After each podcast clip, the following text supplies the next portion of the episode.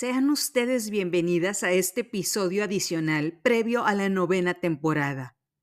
En este episodio hablaremos de una escena entre Wednesday Adams y su madre, Morticia Adams, en la serie Wednesday que pueden encontrar en Netflix. Esta escena se desarrolla fuera de la prisión local, en la que están esperando que Gómez Adams sea absuelto de los crímenes por los que había sido detenido. En los episodios 74 y 75 hablamos de Wednesday Adams, esta mujer irreverente que establece sus propios términos para vivir. Entonces, en esta escena, Morticia le dice a su hija, Wednesday, que se dio cuenta de que tiene visiones este poder de las visiones lo heredó de ella. Y Morticia sabe que estas visiones son muy poderosas. Entonces, Morticia le pregunta, ¿cuándo empezaron tus visiones? Wednesday le responde, hace algunos meses. De hecho, llegan a mi mente escenas violentas sobre el pasado o el futuro. La verdad es que no sé cómo controlarlas. Su madre le responde, Nuestras habilidades como videntes residen en el espectro de quiénes somos. Yo, Morticia, dada mi disposición positiva a la vida, enfrento visiones de paloma. Wednesday le responde, ¿y yo, madre?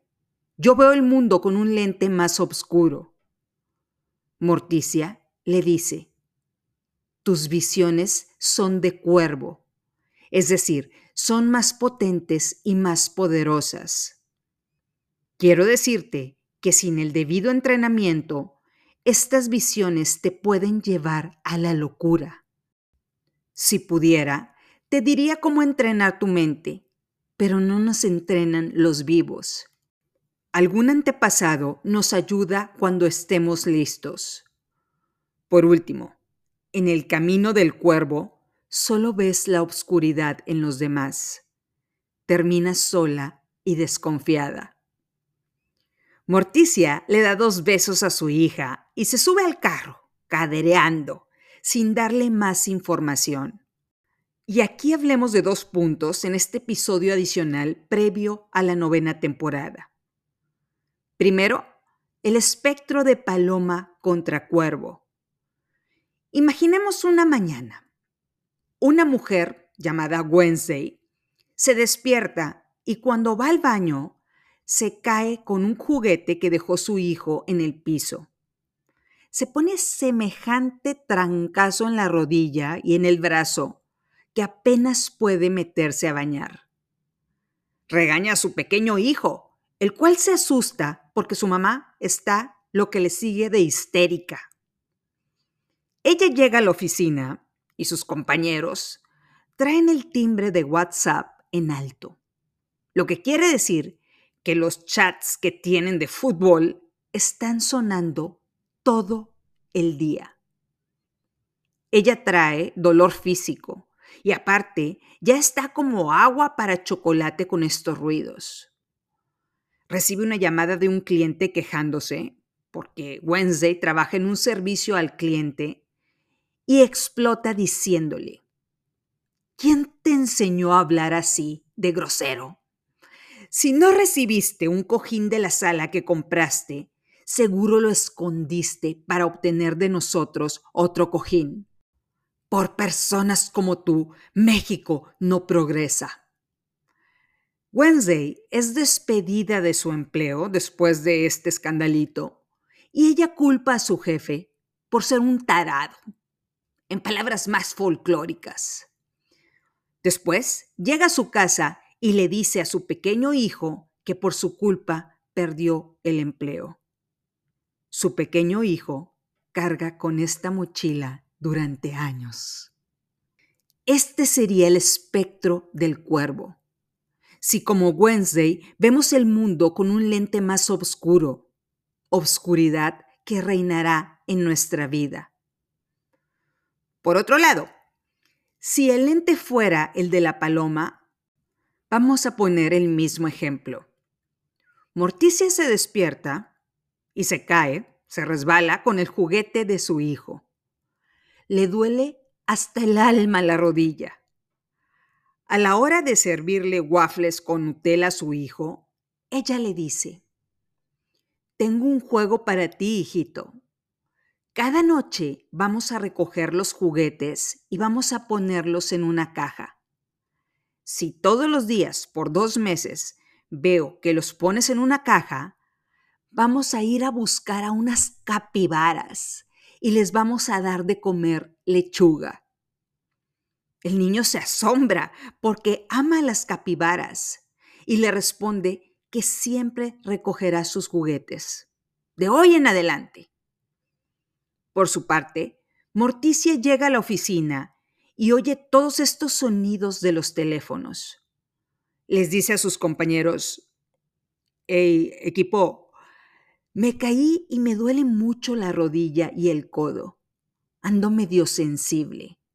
¿Serían tan amables de quitarle ese ring a sus teléfonos? Es que el dolor físico me tiene muy sensible. Sus compañeros le responden que claro. Incluso le ponen un banquito a un lado para que suba el pie. Cuando Morticia recibe la llamada del cliente quejándose de que no le llegó un cojín con su sala, Morticia le responde, Siento tanto que hayamos mandado la sala incompleta, señor. Verdaderamente y de corazón le pido una disculpa. Me siento muy apenada por el momento que le estamos haciendo pasar. Haremos esto. Voy a levantar un reporte en el almacén para que busquen el cojín faltante. Le voy a dar un número de folio y le daré seguimiento. Si hay algún contratiempo, nos comunicaremos con usted. El jefe de Morticia va pasando por ahí y le dice, Oye, se va a retirar un supervisor de otra área. Voy a recomendarte para ese puesto. Misma situación. Lente de paloma contra lente de cuervo. La elección es de nosotras. Nadie nos programó genéticamente para tomar un lente y ver la vida de un mismo color. Es nuestra elección. Si alguien ha vivido viendo el mundo con lente de cuervo, siempre puede trabajar para desprogramarse y empezar a ver el mundo con el lente de paloma. Recordemos las palabras de Morticia. En el camino del cuervo solo ves la obscuridad de los demás. Terminas sola y desconfiada. Segundo punto. ¿Qué pasa si sí traemos algo genéticamente? de la lealtad a las enfermedades hablaremos en la próxima temporada. Pero si no le tenemos lealtad a estas enfermedades, lo cual es de aplaudirse, sí podemos ser cuidadosos con los padecimientos que nos dejaron en el testamento nuestros antepasados. Es decir, problemas de triglicéridos y sobrepeso, comemos menos tacos de barbacoa. Problemas de cáncer de mama, Mamografía cada año, sin excepción. Problemas de depresión. Hablamos con un especialista para que nos pueda explicar que no estamos chifladas. Es biológico el problema. Problemas de pobreza generacional. Escuchamos el episodio 65 y el adicional de este podcast para dejarle de tener lealtad a esa forma de vida. Recordemos lo que le dijo su antepasado a Wednesday. No se puede controlar un río poderoso. Debes aprender a navegarlo sin ahogarte. Bueno, si elegimos nadar en el río salvaje, hay que aprender a navegarlo. Pero si elegimos tomar el río que nos va a transportar al mismo lugar en un tiempo similar, ya sabemos qué es lo que nos puede hundir nos preparamos para transitarlo. Dice George Bernard Shaw, tanto los optimistas como los pesimistas contribuyen a la sociedad. El optimista inventa el avión, el pesimista, el paracaídas.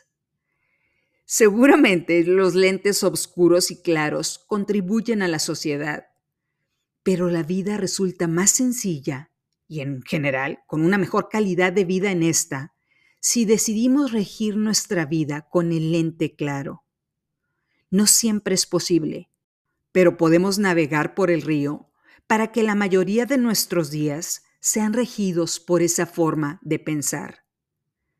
Te dejo una frase de Albert Einstein para terminar.